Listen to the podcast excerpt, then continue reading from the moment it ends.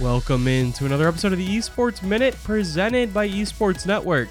I'm your host, Mitch Reames, and once again, we are talking CDL. With Call of Duty esports on the franchising horizon, every day feels like a massive new moment comes out of the scene.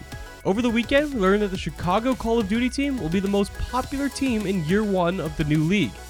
That's because Hector Hex Rodriguez has signed a deal to become the co CEO of NRG and to run Chicago Call of Duty. Hex is one of the most beloved figures in all of Call of Duty. At the helm of Optic Gaming, he turned the organization into the most dominant COD team of all time and built up a rabid fanbase called the Green Wall. After his announcement, the hashtag NRG Green Wall trended on Twitter, and his tweet received over 40,000 likes from loyal fans who have been wondering where he would go next. Hector's involvement in Chicago COD immediately makes the team the most popular city. The Twitter account for the team had about 5,000 followers before the announcement on Sunday. Now it is well over 40,000. The flip side of this announcement is the failure on the part of Immortals Gaming Club. After buying out Optic Gaming, the team said they would be competing in the CDL under the Optic Gaming brand. But in response to that decision, Hex tweeted, quote, That ain't us.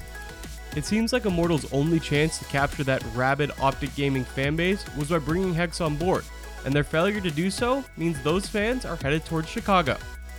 It will be interesting to see how Immortals moves forward, but it seems like their best move may be to cut the Optic brand out and just move forward with a new team.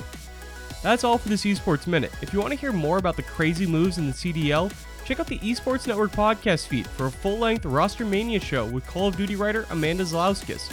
That show will go live later this week.